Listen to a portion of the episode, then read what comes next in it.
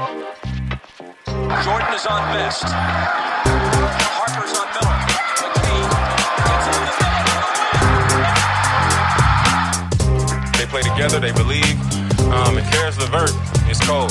LeVert, back in, fade. Oh, he's a one-man wrecking crew. Holiday, shot clock down to six, finds one. Welcome to another edition of the Indy Cornrows podcast. This is your host, Mark Schindler. As always, I'm joined by my co host and colleague, Caitlin Cooper. Caitlin, how are you doing today? Probably, uh, I mean, not probably, hopefully not blowing away in the snowstorm outside.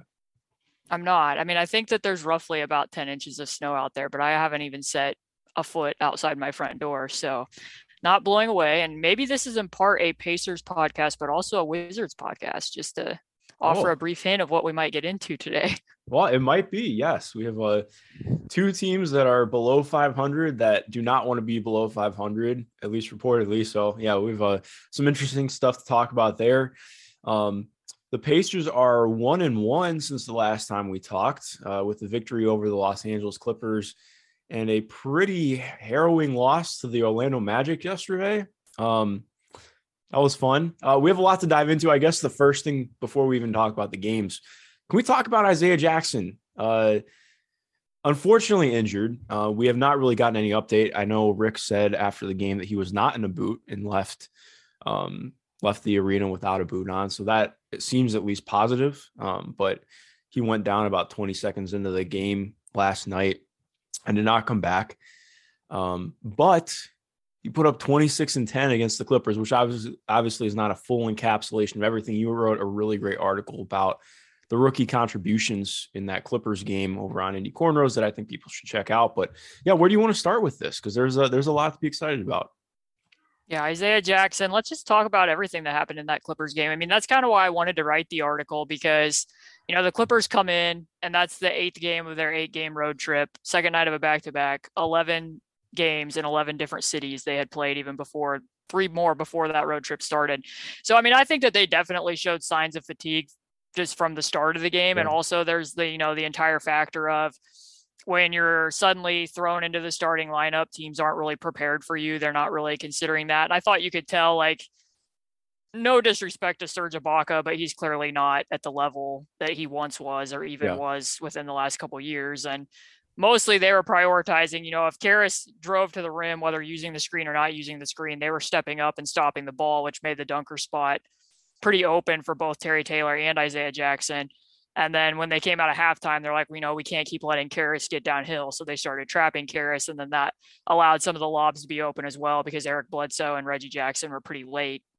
Similar to how the Pacers are a lot of times if, if you're up at the level or if you're up above the level of the screen. So that opened up some of the stuff on the lob. But at the same time, some of the feats of athleticism that Isaiah Jackson was pulling off in that game, like when he switched hands and finished with his left, like off balance, Yeah, um, when when he slipped back behind Serge Ibaka and, and finished with his right, like adjusting his body in midair. Um, all of that's really impressive. Just in addition to that, you know, the fact that all of us are bringing up his overall vertical pop, his second jump on the offensive rebounds, and what he can do as a lob threat. But what what were you most impressed by of him in that game? Well, yeah, like you mentioned, he had uh I just have not seen a lot of one-handed lob layup finishes before, like you mentioned.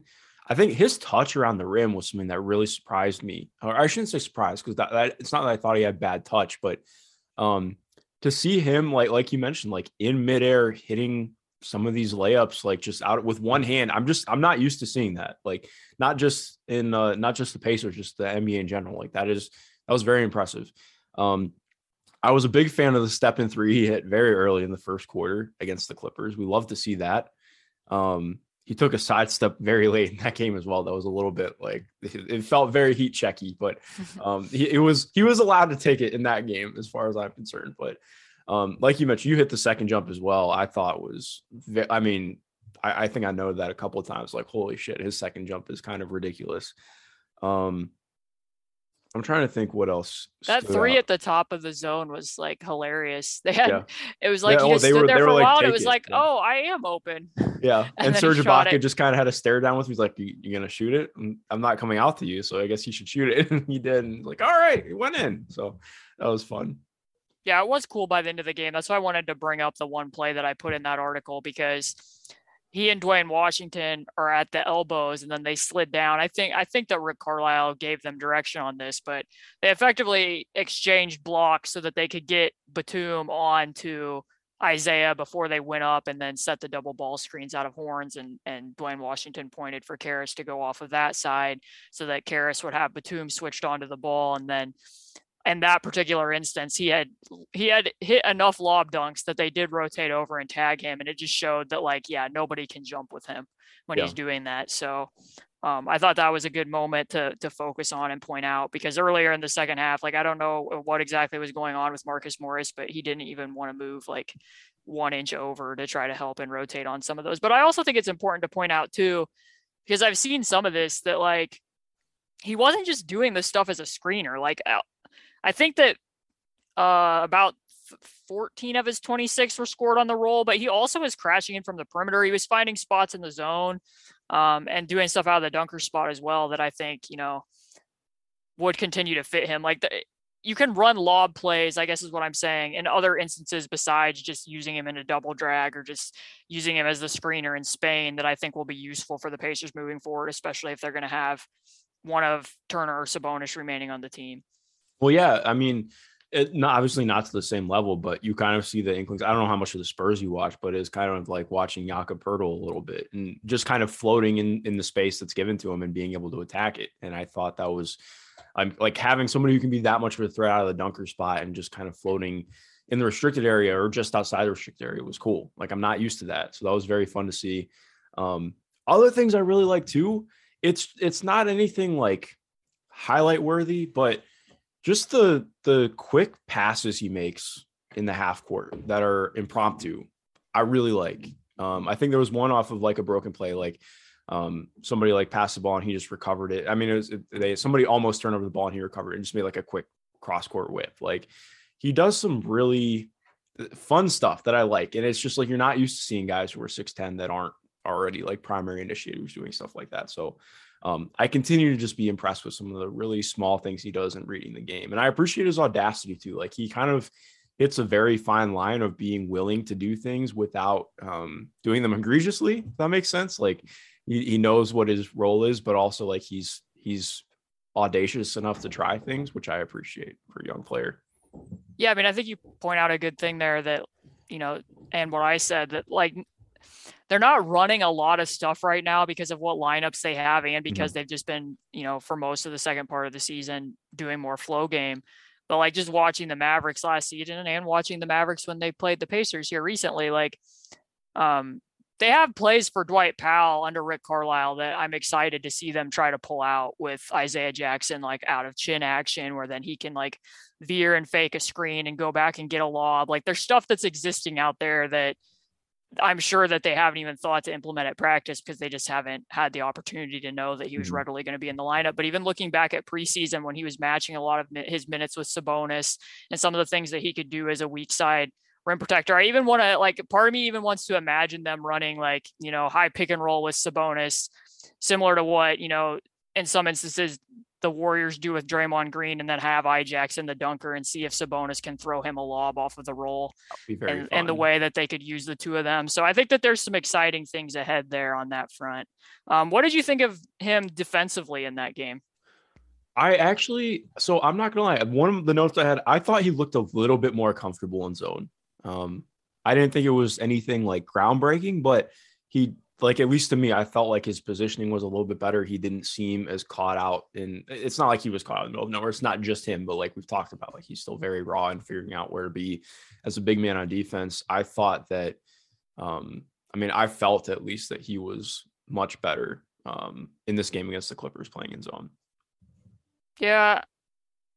He he gets caught sometimes where he wants to send help where he doesn't really need to. Mm. So he got like lost in space on a Reggie Jackson drive once where his guy was wide open behind the three point line. And then he did still leave his feet a number of times. Like, you know, credit to him that he protected his fouls much better in this game. And in part, because of how they were switching when they weren't in the zone, a lot of the time, you know, if if there was a post up to defend, a lot of times it was either Terry Taylor or Torrey Craig kind of banging with Serge Ibaka, and not that that even happened that often, but there wasn't as many opportunities for him to really pick up fouls. But when he did switch out onto the perimeter, he did a better job of keeping his hands in check but he left his feet on a closeout against Ibaka, and then there was Yeah. another one inside on the paint where he left it, and then and then they made a little shovel pass to the dunker spot.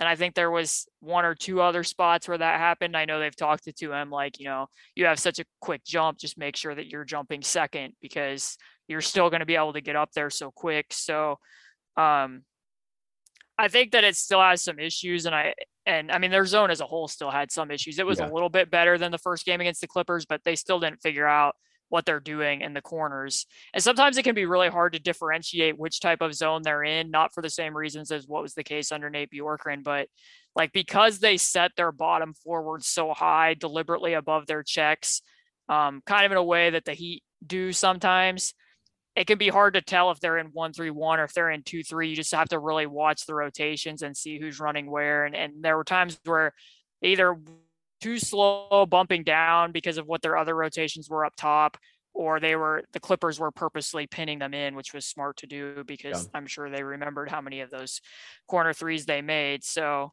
um I think that was overall like, and not to take anything away from him, but it was a really good matchup for Isaiah to have that type of game and build confidence because he wasn't going to have to, you know, give up strength against a bigger center like what happened in New Orleans against Jonas Valanciunas. The Clippers were coming in, you know, off the second night of a back to back, and they were going to predominantly play small, which was going to suit him pretty well. And just because like his athleticism allows him to cover for some mistakes. Like there was a few times where he was way out of position in the corner, but because he can cover ground so quickly, he went from one corner clear to the other one to close out. So um definitely a lot to like and a lot of fun potential with Ijax. It's just too bad, like band ankles, band feet, first 20 seconds of that game for him to already be out. And hopefully he doesn't have to be out um, long with that. Is there anything else you wanted to cover from that Clipper game, or do you want to move on to what happened against the Magic? Um, one of the notes I had in the Clipper game, I don't know if you noticed this.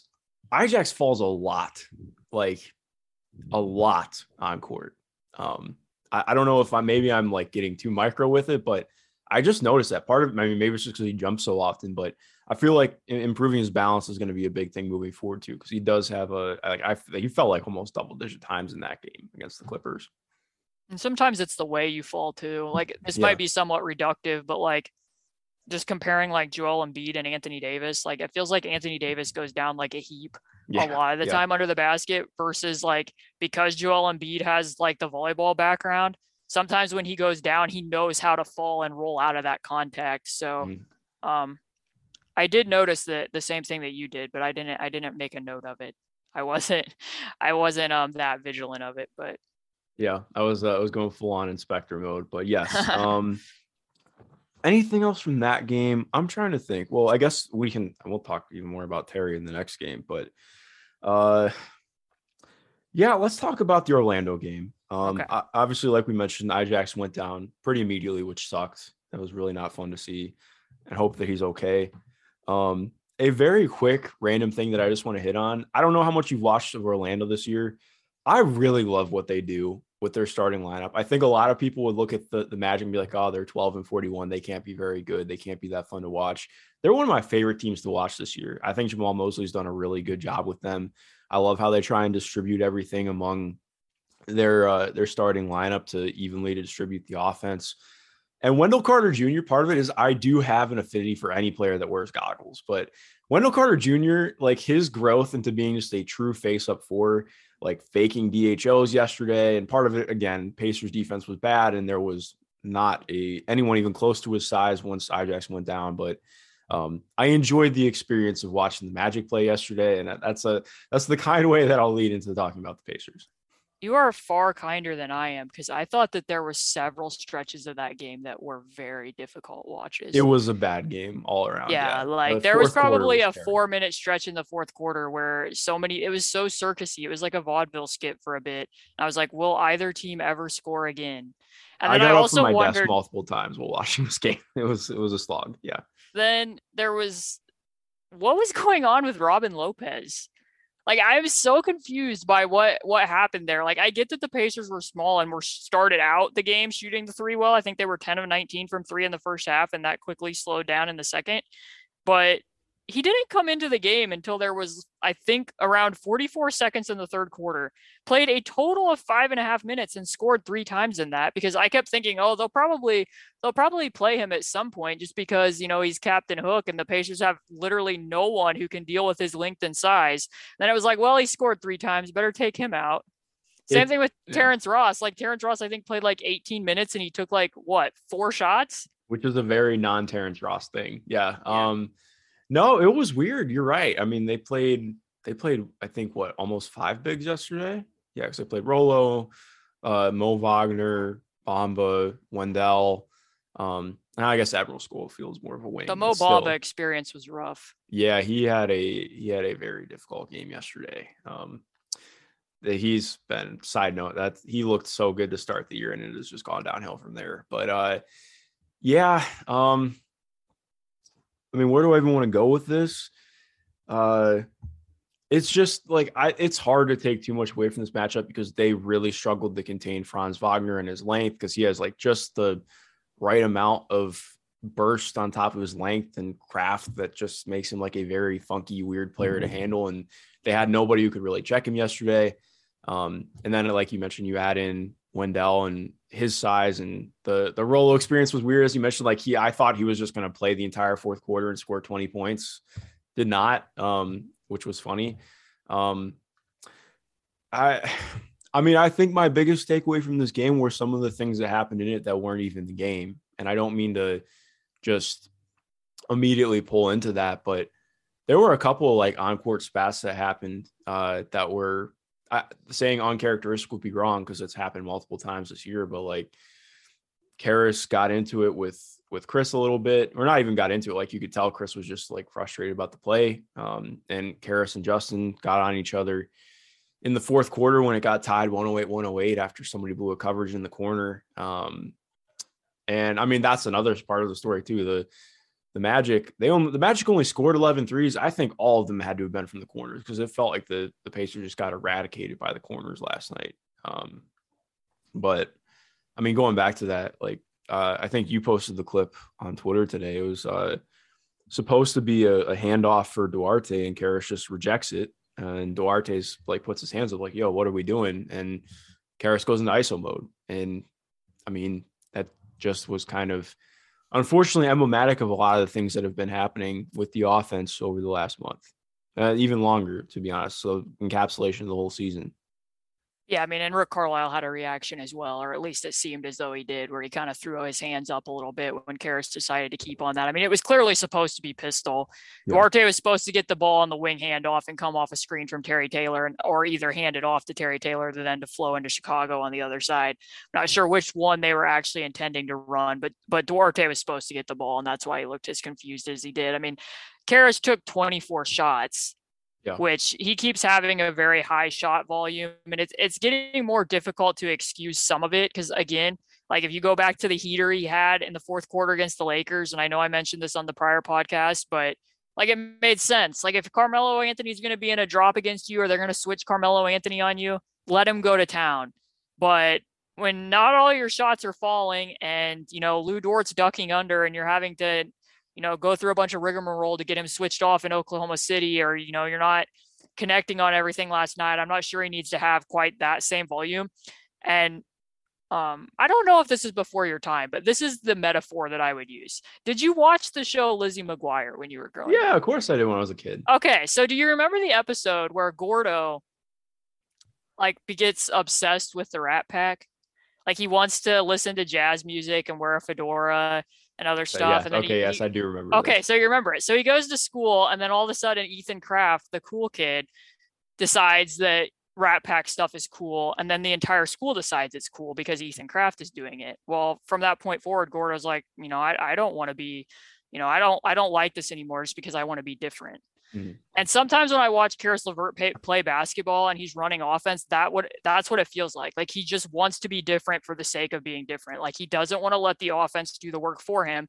He wants to neglect as many picks as possible and go against the grain and that looks cool and there's benefit to it in certain circumstances, but also like the defense doesn't always know what he's doing, which is a good thing, but neither do his teammates. Like you could tell that Terry Taylor had to completely adjust out of that so he could go down to the baseline and screen for Caris. And to Caris's credit, he ended up weaving into the lane and made a little pull up too, but it just feels counterproductive at times. And I know that his name's been out there heavily in trade rumors that the Pacers seem like they will likely move him at the deadline or at least are considering moving him at the deadline. So, you know, I understand that you might not feel the same connection to the franchise and the team. And maybe that's leading to some of it. Maybe he's trying to show out for other teams that might want him. Maybe the Pacers are okay with his volume of shots for some of those same reasons. I have no idea. That's not any source reporting. But there's so many instances this year, and it didn't necessarily feel so much this way last year, where I just want him to let the offense do the work for him. Yeah. No, I agree. I mean, I is is there anybody in the NBA who rejects more screens? Who's to say? I'd like Yeah, Shai Gilgeous-Alexander's the only player who does. Yeah. Literally. It's just like I don't know. I agree. I mean, um, I think some people might say we're being too harsh, but I just think like this is the stuff that's been going on all year. It's not I mean, it's like we've we've completely talked about it. Like he just looks like a different player than he was last year. And it's it's odd and it's hard to understand. Um, and I do, like you mentioned, I want to provide some sympathy too, because it, it can't be easy, but also like, okay, what about the other 11 guys who are playing too? And like, or other 10 yesterday? Like, I just, I don't know. It, uh, and I, and I agree with you that some of the, what seems to be evident, like on the possession you're mentioning when the game's tied and on, I mean, two possessions in a row, they switch out and Terry Taylor had to try to control Wagner on the Euro step and got beat, and Caris was guarding Wendell Carter Jr. and would not smash down to help. So that ended up being a layup. So the next time it occurs, Justin slides all the way over from the weak side into the paint to try to contain. And Caris has to zone up the other two shooters, and he doesn't even move to go X out into the corner. And then when there's a reaction, when Justin is late getting back out, they kind of have a spat there, kind of like what we saw in the OKC game when Caris kind of threw the errant pass to Justin and they kind of got on each other. And like. I'm not saying that they don't like each other or that there's a chemistry issue. It just feels like a lot of the times when things go wrong, he's kind of getting on people. I don't know if you've noticed that. Uh, yeah, no, it is a, I mean, it's, it's happened many times this year. So it's, yeah, it's a, uh, and again, it's not just Caris. Like this has happened with with other guys throughout the year. It's just that's the team this year. Um, I mean, it's it's also kind of hard to ignore some of the stuff that's going on in transition. The team's transition defense as a whole has really struggled, especially bad. over the last two weeks, having issues getting the ball to one side of the floor, getting the first big back and loading to the ball. Um, just getting back in general, but the amount of times that he'll be like just backpedaling instead of using a crossover step and and monitoring where the ball is. I mean, the one possession I showed today, um, he just he backpedals and then just watches them throw the ball to the wing and doesn't even try to close out. Like some of that stuff's just getting hard not to point out. I mean, I, I, literally broke my Twitter sabbatical just so I could show that one clip. That that was to the point that I felt about it. Yeah, um, I mean, his defense has never been been uh, exemplary in Indiana, but the last two weeks of defense from him have been embarrassing. If we're being completely honest, like, um, I mean, I think at most he's staying in front in quotation marks of his guy, but like you mentioned, I mean, he's just straight up not contesting sometimes. And I I don't know. I just it, it is really frustrating to watch. Um I don't again, we're not in the locker room, so we can't really fully get in on this, but it is uh it is definitely frustrating. You can tell it rubs it rubs some guys on the team the wrong way yeah, I mean, it, just kind of seeing that reaction too, it, it just kind of feels like in a lot of ways, you know, I, I I know that Rick Carlisle values playing flow game and having random offense because of, you know, the Pacers aren't going to be in the playoffs this year, but in the long run, you need to be able to have some of that because teams are going to scout your plays and, and you need to be able to play with a certain degree of freedom.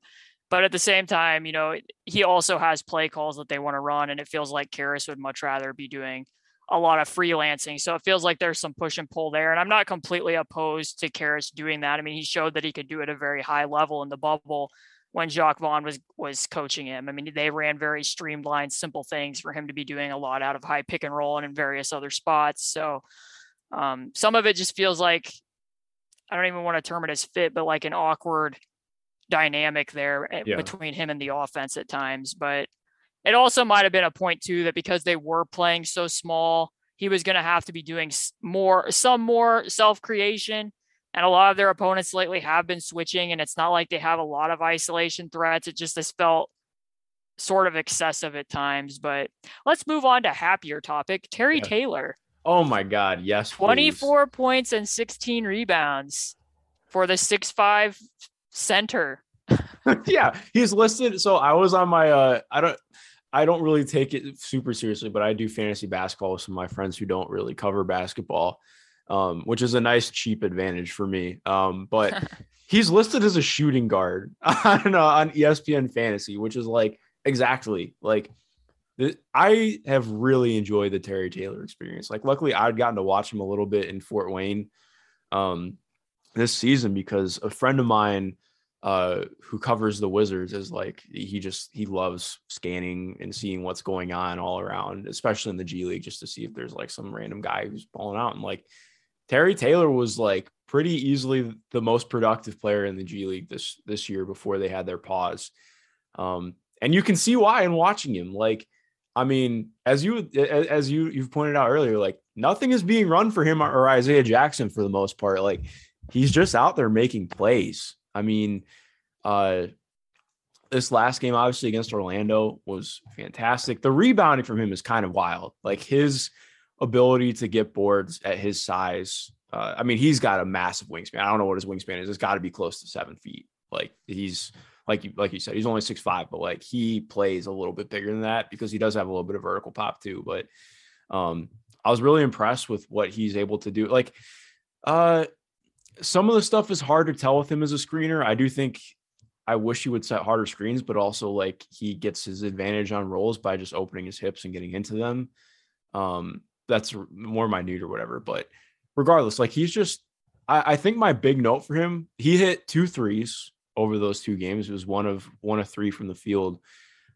I was like, you know, if he can just like be a good corner shooter, like I see viability in him as a rotation player because I didn't think he was bad defensively either. Like, if he's not being asked to be the five, I think there's a lot more intrigue with him as a defender. He was asked to do a little too much, more because they needed him to. But um, I mean, he's kind of he he can switch. Like he could like I feel like you could see him viably in a lineup with Ijax and some of the other bigger wings on the team doing more of the switch everything mold.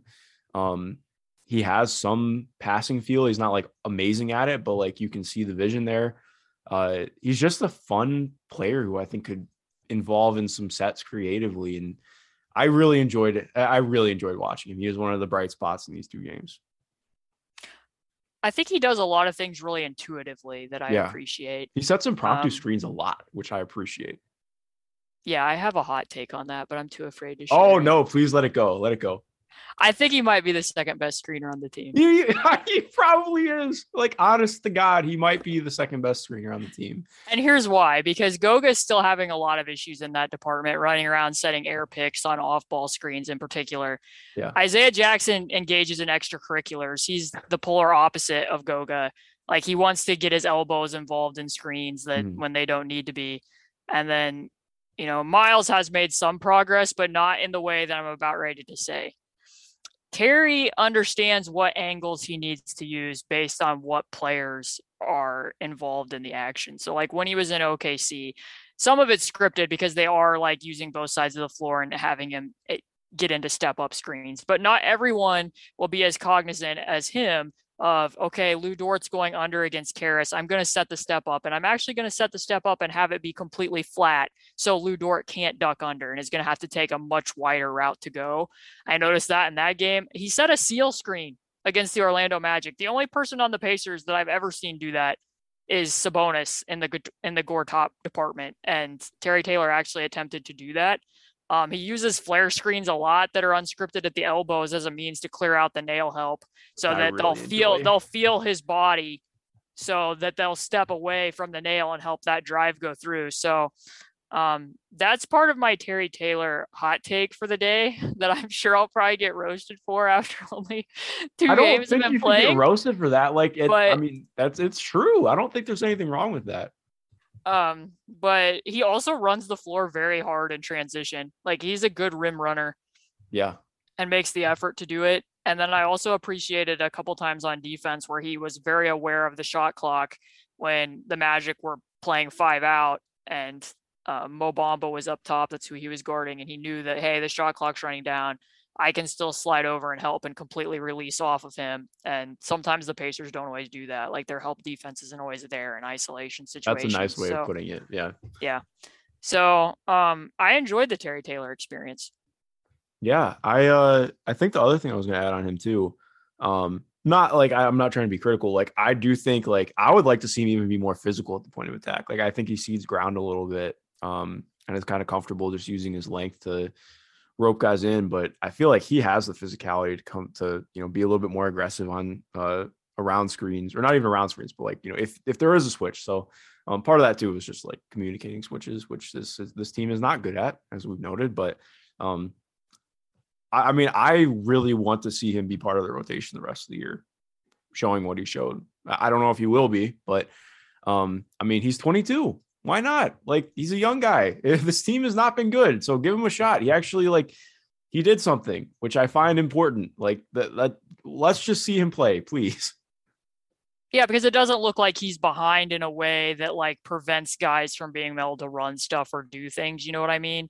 Yeah. Like he's he's polished in the sense that he knows what's going out on the floor for the most part, even if Mhm. he, you know, is still developing skills. But actually, let's do talk about that rotationally just a little bit because you know I've seen people you know talk about you know if the Pacers don't make a trade, you still need to find a way for Isaiah Jackson to play, and, and I don't disagree with that. Like he needs to play somewhere hopefully if he isn't hurt for you know however long but here's my thing he could have been playing all this time like remember when the ath- the original athletic report came out and it was like you know the pacers want to go through a rebuild because they want chris duarte to be playing and, and to open up time for isaiah jackson i still don't feel like i completely know whether i see him as a four or a five long term i'm going to need to see him against a wider variety of opponents. I think in general, when you're a four or five, you're probably a five, but Yeah. I still want to see how he operates defensively against you know more imposing frames and some of what he do he does offensively. But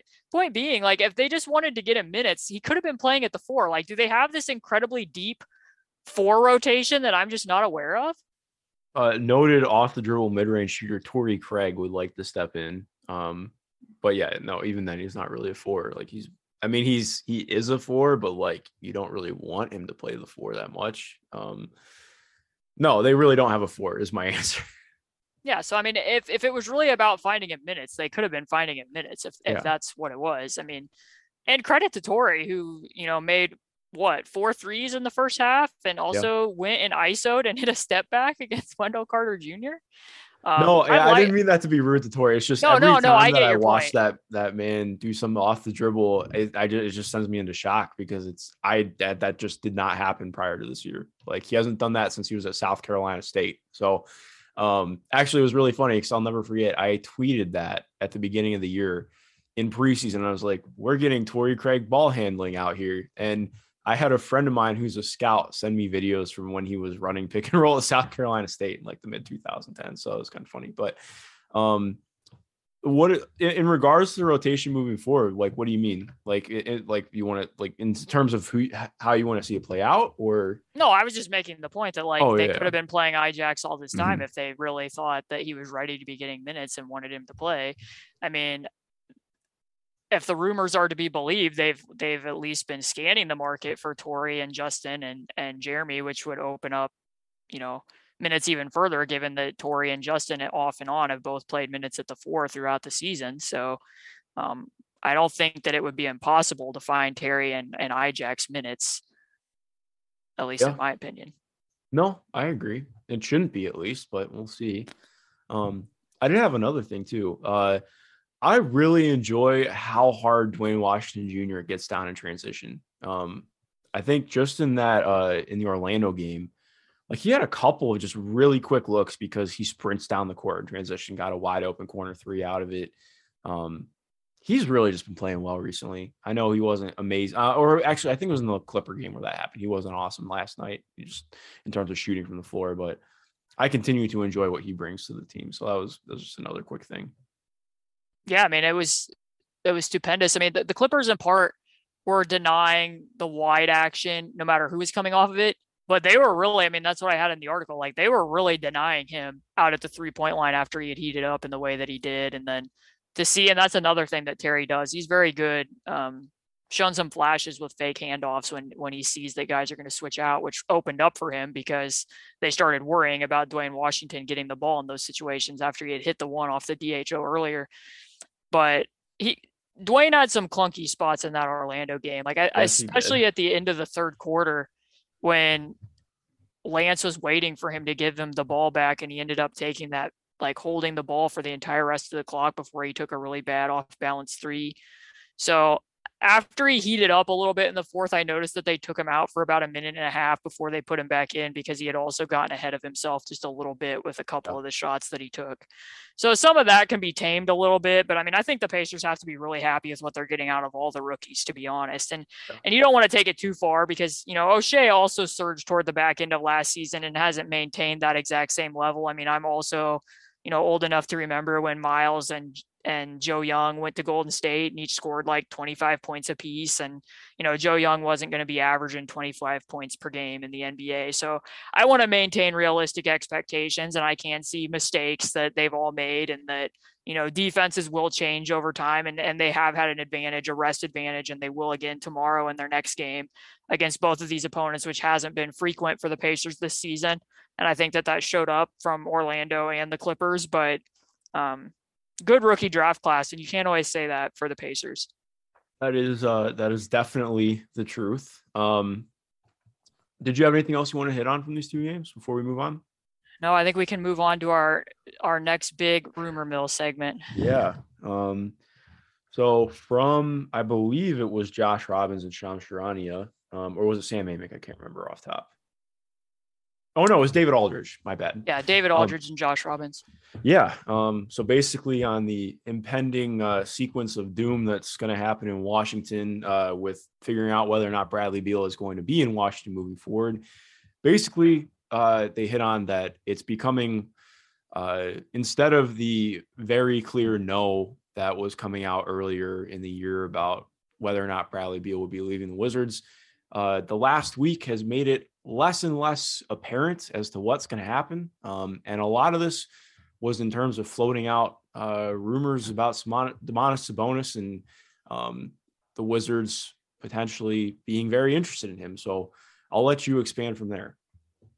Yeah, Jake Fisher, friend of the pod, had a whole article mainly about the Wizards where he talked about their interest in Sabonis in the morning, and then this subsequent report came out from David Aldridge and Josh Robbins later in the day. So just for people who haven't read it, I'll just read the little paragraph so people are up to date. It says with the Wizards fading, having lost six consecutive games, most sources expect the team will push for a significant front court upgrade around Beal.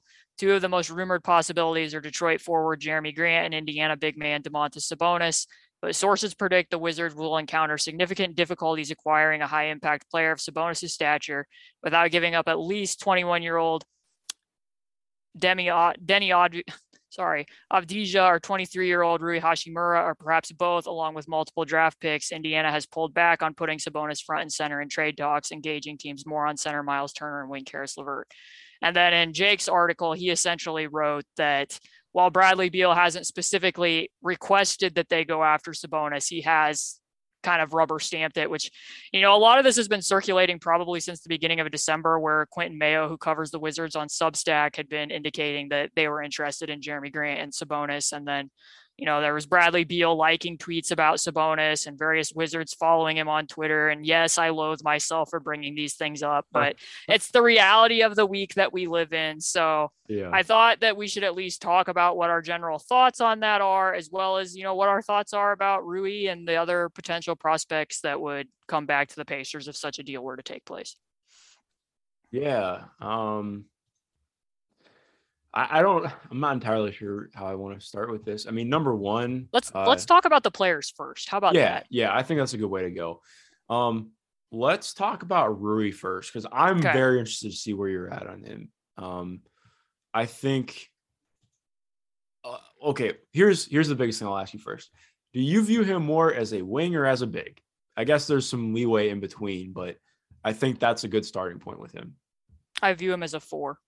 Yeah, I'm I'm in the same boat. I think uh he is he does some wingy things and he does some big things. Like he uh my if you had to give him a comp for him right now, it would be uh Memphis Rudy Gay with San Antonio Rudy Gay's physical physical attributes. and like so like he moves like he's uh kind of like more of a more of a true four and a big, but he does a lot of the operating on mid range, like stop right at the post.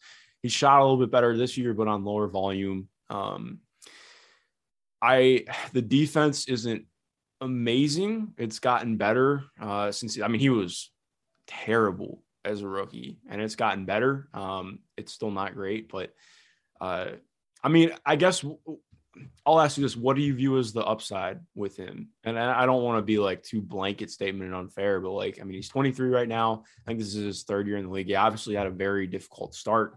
Um, was dealing with some personal problems that haven't been unveiled. Um, and that I imagine really took a toll on him. He did not get to participate in preseason, um, missed all of camp. So, uh, I mean, yeah, where where are you at on what you've seen with him this year? Yeah, I mean, I think all that has to be baked in. In preparation for this, I spent most of yesterday and watched almost all of his minutes because he's only played in 12 games. Yeah. So you have to take some of that into account, and you also have to take into account that he's gone from Scott Brooks to Wes Unseld as a coach, and Scott Brooks ran a more contained offense, and Russell Westbrook, you know, was soaking up a lot of the usage.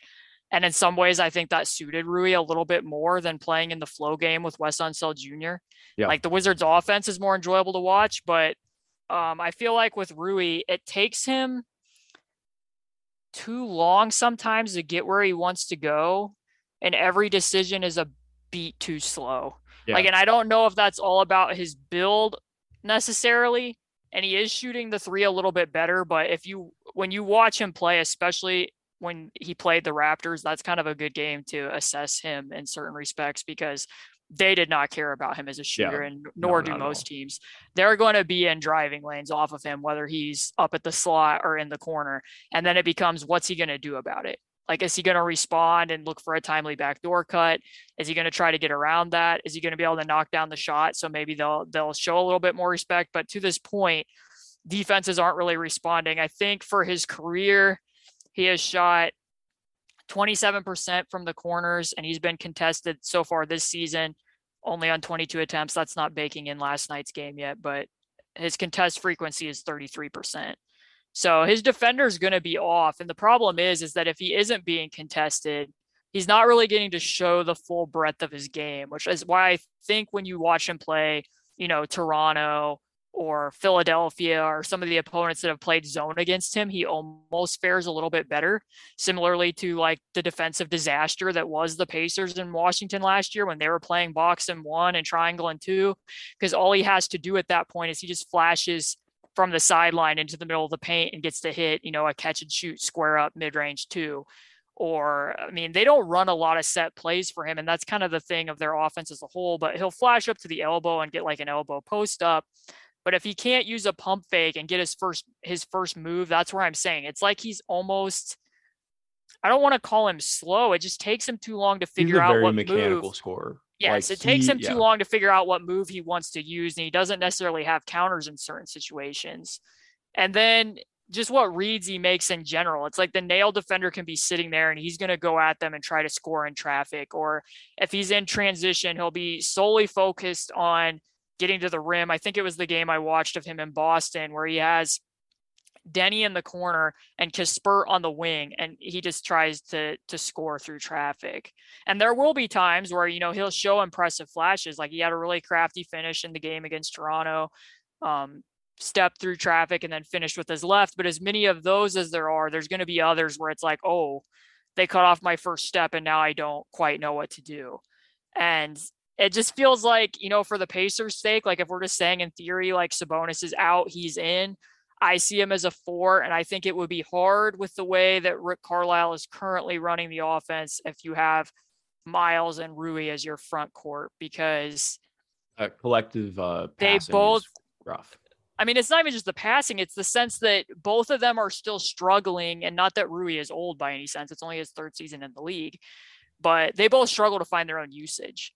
Like Yeah. just as as a comparison, like I see so many times the critiques with Sabonis are like, well, you know, he's harder to fit into a nut. like let's say Sabonis gets traded anywhere. He's harder to fit into a team's offense because you have to run all the plays through him and Miles can fit in more easily. I'm like, I get that in the sense that, you know, Sabonis is going to be at his best filtering more touches and you know setting a screen and then getting the ball and jettisoning it off to a guy who's maybe a snipe pull up three threat and then that guy can get into the lane.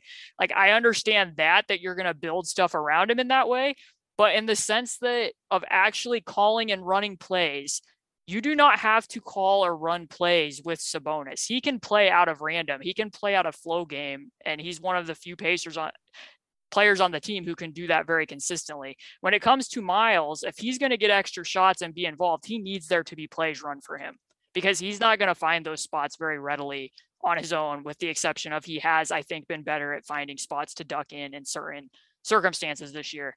So I feel somewhat similarly about Rui just because I, I've seen this transition from, you know, Russell Westbrook drawing gravity and you know being able to dish the ball to him and then you know that's all that he has to do or Scott Brooks actually calling plays for him and now it's like he doesn't quite know where to find his spots but again it's only been 12 games but I think some of that showed up last season as well when you know he wasn't necessarily directly involved in the offense but I don't know where you are on that particular fact No, I mean, I I agree with you wholeheartedly. I think the, part of what makes me say that he's more of a big, and I mean more like you know a guy who's a four or five, like, and I don't really see him as a five just because some defensive stuff, but um, like you mentioned, like he is uh, his the way that he processes the game, and I don't mean this to, to say that he's like stupid or anything like that, not in the slightest. Like he just does not see the court that quickly, or he doesn't see things uh, happen that quickly, and it takes him a second to make things happen.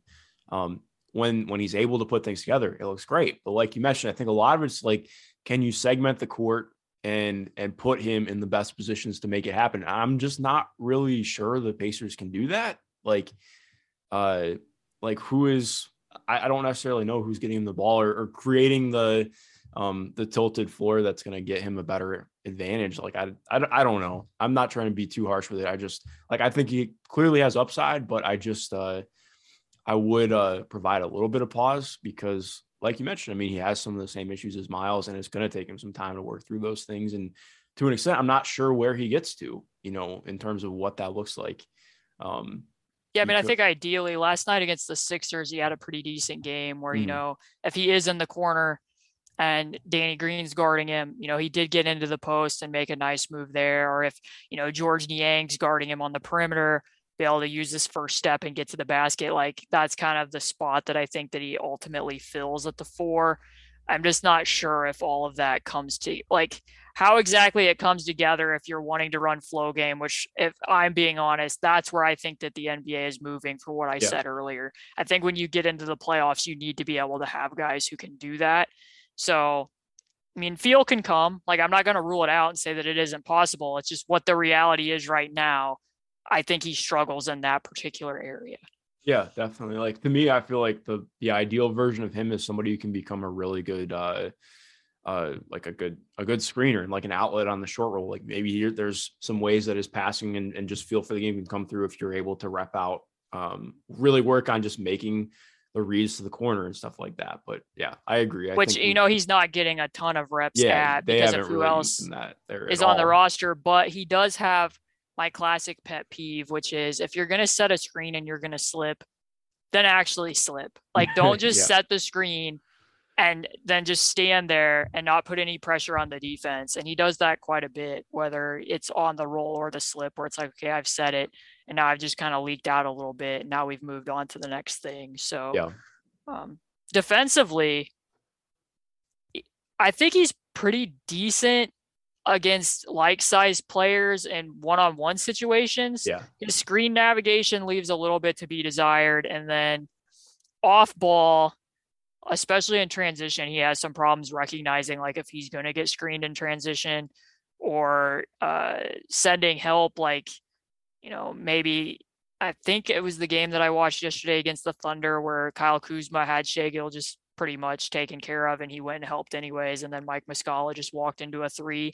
You'll see that type of stuff happen fairly often with him or He sends some really weird help rotations, and his closeouts are strangely like those can be an adventure, which is weird because you wouldn't think that from his body type and the way that he positions himself in other situations on defense. Yeah, he takes some really odd angles on closeouts. Um, yeah, I I think the defense, like I I think he'll at least get to being neutral, but I do wonder Yeah. what it looks like entirely. Like I think there were some hopes that he'd become a weak side rim protector. I don't see that. Like I'm I'm not sure that Mm. he has really shown anything other than being big and having a wingspan. Um, which sounds harsh, but like there were there were some hopes for that at Gonzaga, and that's just not. I don't think that's the case. Um, again, like I still think like he's a guy who I think is like I could be comfortable ish projecting him out. Like if some things go right, like a viable NBA starter in the league at, at a position of need. But again, like a lot of things have to have to kind of be repped out too. And he, he's a I, I I put this on Twitter, my thing with him, and we'll talk about Deni too. But with Rui, I was like, you know, I like Rui and I think that there's potential there. But if the Pacers thing is, you know, we want to be good again next year, we want to find a new window next year. I'm like, I'm not sure that I entirely see that because I think he's still a decent ways away from being a guy who is impacting the game uh, positively at a high level. Yeah. Well, do you want to move on to Deni? Yes, let's talk about Deni. Um, can we talk about his defense first? Because I have really enjoyed Deni's defense this year. Yeah, I mean, again, a game that I would recommend if people just want to, you know, have an entry point with both of them if they haven't watched a lot of Wizards is the game they recently played against the Raptors because Deni had stops in that game against all three of Fred Van Vliet, Scottie Barnes, and Pascal Siakam. He's really good at stopping momentum in transition. And then he's also really good again about taking counters away from people in isolation. So, you know, he had Fred VanVleet on the wing and, and Fred tried to pump fake him multiple times and get to another move and he couldn't. Siakam tried to get to a counter in the post and he couldn't. Um, just a very fun isolation defender. Yeah, no, I agree. My one like my only real gripe with him is that he's very willing to concede ground. Like he's very good at knowing how much room he has and uh, how to use his length to really bother people late. But I still just like you. You're six nine. You have physicality. Like I just want to see him be a little bit more physical at the point of attack and prevent guys from being able to drive him back into the paint. And like, yes, you can still get the contest there, but I just you don't want the ball to get to the paint. But I I do like the flashes he's shown defensively been fantastic. Like he had fun defensive flashes last year. This year, it's been very good. Like he's been probably the best defender on the Wizards. Um, other than me, I mean, they're the way that they've handled Daniel Gafford has been very confusing to me, and I really don't like it. I understand there's probably some roster political stuff going on, and uh, uh, Robbins and Aldridge mentioned in the piece today that he has been playing less because they're trying to showcase Thomas Bryant and uh, Montrezl Harrell before the deadline. But I still just hate seeing good players sit because they want to play somebody else to get them traded. But alas, um, how do you feel about Deni's help defense? I was going to say that his closeouts are pretty sublime. Yeah, I do enjoy his closeouts. He knows how to close out well. Those are those are pretty fundamental, but um I think that he has some spots that can be similar to Rui where he might help a little bit too much, but overall from what I saw and I I didn't watch all of his minutes as I did Hachimura obviously because it was a much larger sample of games, but um I feel pretty good about him as a defender in general. Yeah, no, he's a plus defender already in my eyes. And I think that there's room for more. Like, I don't want to just immediately be like, he's a guy who can make all defense. But I do think if he irons out a couple things, like that's not out of the realm of possibility for him. It's funny too how opposite these two players are. I know they're very different. because they really yeah they really couldn't be much different aside from the fact that deni's shot isn't falling and rui's shot isn't something that people really respect i think denny's been contested on about 44% of his threes this year which might just fall into the realm of like when you have a shot that looks pretty and fluid people tend to believe in it a little bit more even if it isn't falling at a super high clip all season um, but the difference between the two of them is is that what I was saying before. Like if people aren't guarding him at the wing, he finds he finds his spots within the offense to keep it moving even if it even if he isn't going to touch the ball. Like he'll remove his defender in spots to get other people open. He has a very good floor sense. Um, he definitely plays well within wes unseld's offense and within the flow game and, and knowing how to be a connector piece i think is what stands out most about him is that he can even direct some traffic in certain spots where you know there's a play where Kispert will come off uh, motion strong get a pass from Deni. Deni will get it back. And then, you know, if if Rui's not being defended as one of the screeners, he'll motion to Rui on certain plays like, hey, go cut back door and I'm going to find you. Um, where he can be a playmaker in those sense. And I do think there's more upside with him to do even more out of the pick and roll with what some of his playmaking has been in those situations and his ability to find rollers. Yeah. So it's actually kind of funny. I wrote about this before the year with him because I totally agree. Like his uh I think he's averaging what like two assists per game this year, might be a little bit less than that. Um, and that totally underlies his playmaking ability. He has very good court vision, his good ball placement. Um, but a lot of it is like you mentioned, his shot is uh has been a work in progress this year to say the least. Like he took it some last year and he started a lot of the year with Washington before he got injured. But like he's had stretches this year where he was taking like four threes a game. Like he had a stretch in in December where he's taking like almost yeah four or five threes a game. Wasn't falling well.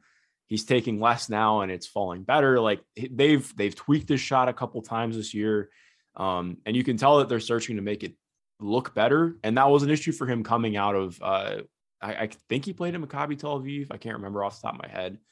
Um, but like, yeah, that's been an issue for him, just his shot in general. And I do think, like, if the Pacers really thought, okay, we can get his shot to a place where he can really force defenses to close out on him, or maybe even a point where we think, okay, he can he can take a shot from behind the screen and be okay.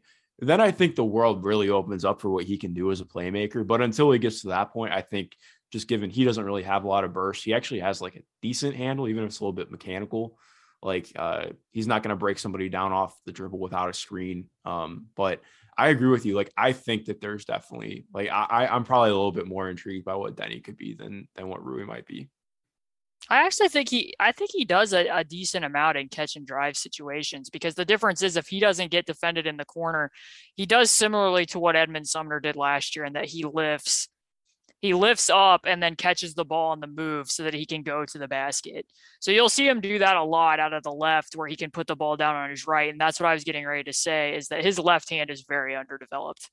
Um, if he if he's in the right corner and people close out to him there, it's going to be dicey if he has to get to the basket because what he wants to do is when he gets his body into the lane, he wants to stop and pop with about you know a six foot floater with his right. And there's times where he's been on the opposite side of the court and he'll twist his body in the wind so that he can still get to the right floater because he doesn't want to finish with his left.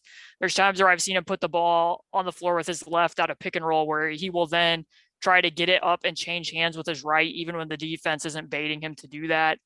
Um, it's not that he can't do it at all, but like just as some numbers, um, he's driven left on 3% of his spot ups and is one of four from the field.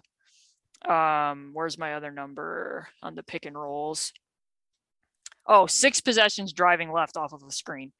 Um, I think that some of that's because of where he gets the ball in the offense, but I just think that his left hand is is fairly underdeveloped around the rim, and, and people will bite on that at times and force him to get to the right, and it leads to some awkward shots. So that's something that he would have to develop. But the weird thing is, is I know that this is in relation to Sabonis, but because of what some of his skill set is, like I could see him fitting in between Brogdon and Sabonis he kind of fits the archetype of a player that you would want in that regard. Not that yeah. that's going to be a thing, but like I, yeah, I can no, I can vision that. Like I I like Deni. I like what I saw of him, and because like I said, Wes Unseld is running a lot more flow game, and that's something that's kind of allowed him to blossom. Because it's like you know I'm going to do something because I know what spots I can find within this, and it just lets him, like I said, be that connector piece, and it fits him well. Yeah. So yeah, no, and you're totally right on the catch and drives too. I meant more like, uh, is he going to actually be able to, if he runs a ball screen, is he going to be able to command overs or like is, and because he's he's far away from that right now, and uh, like he actually even just looking back at some stuff from last year, he he ran some pick and rolls in the offense, and he shows really good playmaking out of it, and it's just mm-hmm. it's encouraging, and he has good touch, like you mentioned too. Um, the left hand is definitely underdeveloped, but um, he's shown good touch on his floater. He has a little bit of a, a um, a little bit of a mid range game that is it's small sample size, but it's encouraging nonetheless. Just the idea of like, okay, well, what if he is able to expand his game out a little bit more? So yeah, I think uh, we were definitely in lockstep on that. Okay, well, I guess we could move on then to the actual thought of moving Sabonis for these two guys. Um, I mean, I'll just be blunt. No, I don't really.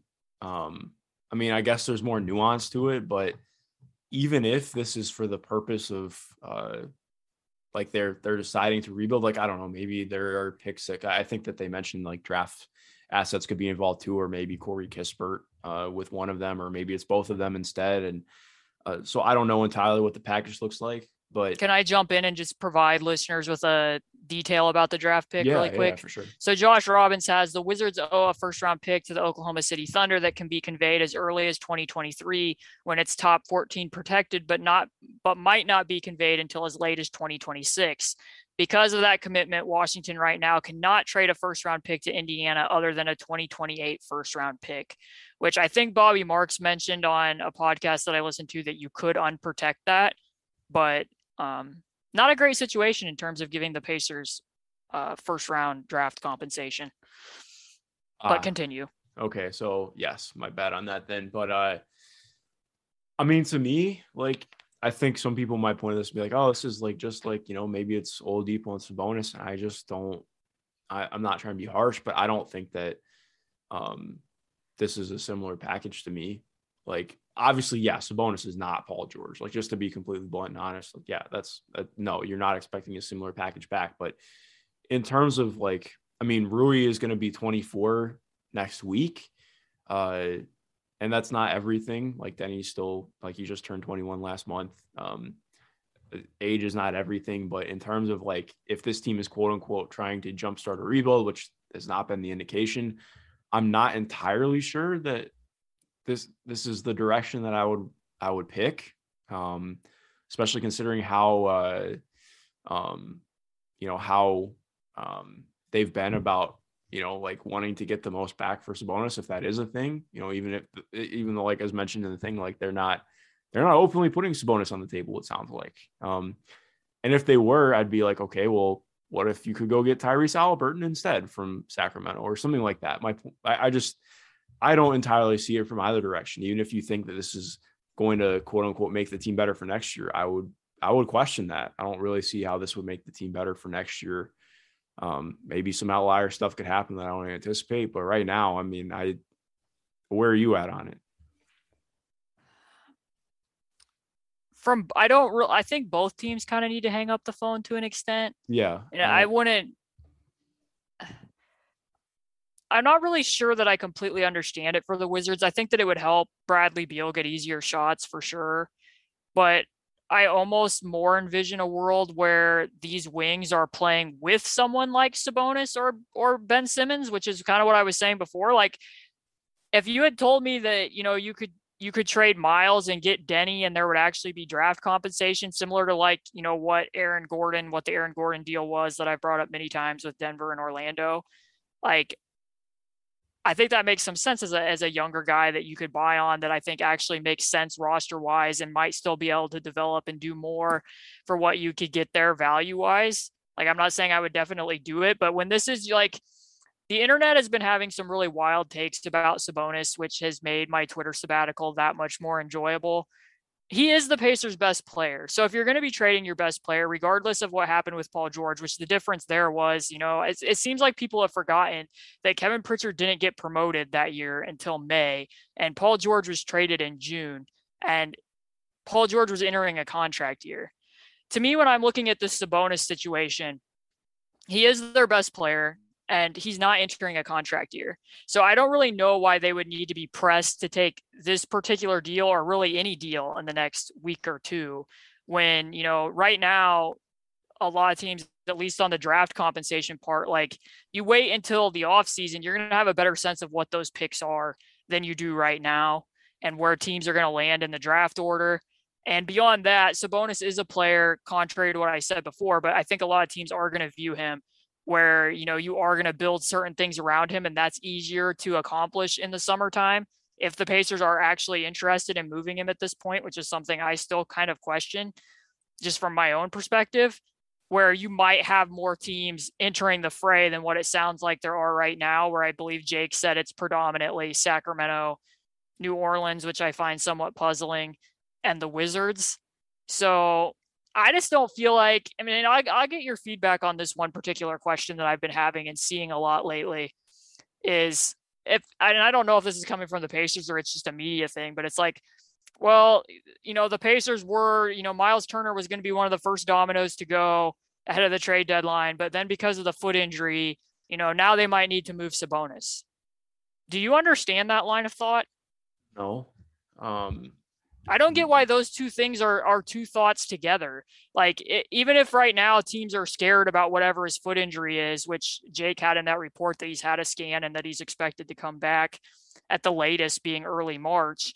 Like even if even if they're afraid to give up assets for that and don't know how, you know, what his situation is going to be down the stretch or in the playoffs, why just because you can't trade him for value right now do you automatically have to pivot to trading the other guy who it doesn't sound like they were as interested in trading two weeks ago. Yeah, no, that wouldn't make any sense to me. Um, no, not in the slightest. Like I, I think like maybe the only potential angle is like the locker room really needs to change, which I get that the locker room really needs to change, but you don't do that. That's like, I mean, that's a fireable offense. That that would be pretty dumb and that's what's interesting is I've seen so much impetus. I feel like you and you and I are kind of on the outskirts of this, where it's like, oh, if the front office doesn't make a move on one of these two bigs, that's just the last straw. You know, they they have to go. And like I don't really get why the pitchforks have been out in that regard, anyways. Like I generally think that Kevin Pritchard has been good at his job. But if they can't get value right now at the deadline because of what a foot situation is, or because of what other teams in the market, you what is it going to hurt if they do wait until June? Like again, because I still think you can find you could have been finding minutes for Ijax up until this point, and if he's healthy, you still can. Like I, I just don't think that any of that's a viable reason to be like, oh, we just automatically need to trade Sabonis right now. And to be honest, I don't really understand what the rush is on that in general. Like I get that he would have an extra year left, but he's 25 years old, and I get that there's like a big trend right now to diminish his two all-star selections whatever on that. I know what i've seen him do over the last month plus and what i've seen him do the last two years. I think he's better now. And i don't think that it's bad management from the pacers to hang on see what there is continue to gauge the market in the summer and see if there's a way to make the team competitive with him and if there isn't, gauge what other things are available then. I don't really understand why that's something that has to get done right now. And in this particular deal, I don't ever like to see guys as, as completely finished products. I think that everyone can continue to improve and, and Rui has had, you know, as you mentioned off top, we don't know entirely what his situation was, but um, right now, what we know of them, both of them kind of seem like role players to me on a roster that kind of already has role players and then Sabonis wouldn't be there to be facilitating and what this offense is. And it's just kind of hard for me to wrap my head around it in general. Yeah, no, I, I'm, I mean, I, I fully agree. And I think just on the point about um, whether big the, whether or not the bigs get traded, I mean, we we both were i think uh i think i probably was a little bit more on the one of them needed to be traded in the off season. Like we've talked about it like at length. I, yeah. I, think you were definitely more open to them uh coming in and trying things with rick and i i should have probably been more open to it too but um like i i would agree too like if I, I would say the pitchforks can be out if the move isn't made by the draft though. Like if if that happens and like okay i have i have some i don't think that's going to happen. Yeah i don't i, I don't think it's going to happen either but i agree. Like i think if like they they could not plan for Miles having a foot injury no. this close to the trade deadline. Um, so now I will say I still find it somewhat questionable that if he was having soreness for multiple games, why yeah, it was that yes. he was playing in you know garbage time against the Suns and some of the other stuff that was going on. I don't know exactly what those circumstances were. Um, without having information, I won't comment on it excessively. But I mean, to all reports, from what it sounded like locally, and from what national reporters have mentioned, it sounded like most people around the league expected that Miles was going to be one of the first players traded. Yeah. So it's not like that was completely off the table. Like it seems like there's this sense that like, oh, Herb Simon and Kevin Pritchard are just completely satisfied with this team. And I just find that to be ludicrous. Like I don't think either one of them are satisfied with what product they're seeing out on the court. Um, or that they aren't trying to make the team better or figure out what direction they need to go in. I just think that this is kind of how a trade deadline operates. Um, until people know what's going on with Ben Simmons, a lot of these teams are interconnected. A lot of the same teams have the interest in Jerami Grant and one of the Pacers centers and John Collins. So until you know all of those musical chairs move, I don't really think that it's egregious that nothing has happened to this point. And like you said, they can't completely control this injury situation to know what direction they're going to go in. So I don't really think that there has to be a rush when Sabonis has an extra year on his deal to hurry up in the next week and, and find something there, especially given the way that he's been playing. But um, that's just my opinion. No, that makes two of us. And I agree. Like he's this is the best year of his career despite what the Pacers have done. So no disagreements from uh from me on that. Yeah, I mean, it, just for me personally, like if they are going to make a deal in the summer, or they just for whatever reason have a different opinion of him than I do, like it needs to be for a player that I'm going to say, yeah, that's going to be their best player. That's going to be a top option, or that's a guy who could potentially develop into being that. And I'm not sure that this wizard deal satisfies any of that. Yeah. Like that you're going to be drafting somebody who could potentially, you're going to get a high enough draft pick soon enough that, you know, that's what they're going to be, or that you're going to get a player who's going to be better than him. I mean, there's a reason why the Wizards would be willing to do that and why all their players are liking tweets about him and following him and whatever other like social media shenanigans have been going on. So Yes. Yeah, no, I, I I feel similarly. If if you're trading him, you're either getting somebody who you view as equal or better, or you're starting things over in a way that you think is going to put you in a better place Yeah. than now. Yeah. All right. Is there anything else that we want to hit on on this? Oh yes. Uh Lance had a had his contract guaranteed for the rest of the season. How do you feel? I mean, I think that's what everybody expected. Yeah. And I think it makes sense because we don't entirely know what Caris's future is going to be after the trade deadline. They definitely need people that can run offense, and he satisfies that. I had in my little just news brief about them adding him for the rest of the season today that, you know, the Pacers are scoring more points off of his passes, dribbling off a pick, whether to a cutter, spot up shooter, or the roll man than what's been the case with Caris this season. And he is being more pass first in those situations in terms of frequency. So I won't say that Lance has been without any fault in these games. I think he certainly made some mistakes and his jump shot has been, you know, what his jump shot is. But I mean, I think that there was definitely a reason to retain him. And I think that it, it also made sense to do it just for the rest of this year. And that's not to say that, you know, something might not change in the summer, but I don't think it makes a whole lot of sense to have offered him a multi-year deal right now when you still have TJ McConnell under contract till 2024 after you just signed him because I don't really see them playing off the bench together and there being enough handling for both of them. But we also don't know where the roster is going to stand. So, you know, you can look at it when the season's over and see um, what spots are open. I mean, it was a little bit curious that with Sabonis and health and safety protocols, they didn't look at doing another hardship deal. I thought that was a little bit interesting because, I mean, unless they know that Sabonis is going to clear soon, then he would have been ineligible if he came out. But they don't have a roster spot. So if they are going to make a trade and they it's not an even one, like, you know, they trade out Sabonis or whoever it is and take two players back, like what was being suggested in this Washington deal, they're going to have to clear another roster spot for that to work. Yeah. No, I I don't I don't know. It is kind of interesting. Um, it feels like part of the. I mean, I mean, I think you- they're smart, so they must have. They clearly have more information than we do Yeah. about whatever's going on. If that's like I said, if it's going to be Sabonis clearing because maybe he's close and has had negative te- at least one negative, or if they're just thinking, you know, there isn't a deal out there for us where we're going to take more than one player. I don't know what the situation is. Yeah. Can can I just one thing that I have thought of? Um, can we just admire for a second how wild it is that Lance actually shot 35% from three in 2013 14?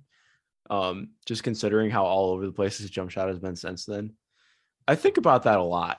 Um, it is kind of remarkable. Uh, like especially considering how he likes to take his jumper too. Yeah, and especially considering what the spacing was like in that offense, Yeah. that he was hitting him to that degree. But Yeah. 13 14 Lance is just oh god, that was an experience. I almost like 2012, 2013 Lance better. I think that my fondest memories of Lance are probably from the semifinal Knicks series. Oh yeah. That game six. Yeah. I can see that. 13 14 yeah, he was I mean, the 2012 13 Pacers were far fun, more fun than the 13 14 Pacers. well, I like the I I pretend the 13 14 Pacers stopped after uh, pre All-Star break was the end of the Before they went on that road trip to Yeah, Sacramento and before Phoenix bad and things Denver, started happening. was, everything that's when the, unraveled. yeah I that, that they actually just stopped that season uh, in mid mid January. So you know it's a great year. They they crowned the Pacers Eastern Conference champs because they had the record. So you know it was I'm gonna have to look for that banner the next time I'm at Gainbridge. yes. Uh, what was it? They were like 38 and 12 over the first 50 or something like that. Legendary. Yeah, can put that in the rafters. But all right, I think uh I think that wraps us up for today. Caitlin, do you have anything else you want to get off your chest before we get out of here? No, I think I've covered everything. I mean, I, I I feel like I should just have like a hat box. There's an episode of Gilmore Girls where Rory and and Lorelai. look what I'm doing today. I've brought up Lizzie McGuire and Gilmore Girls. Uh, I've That- seen Gilmore Girls like two times through. I grew up with, so- uh, with a older sister and a mom who's a teacher, so I had no control over the TV uh, in, over the summer.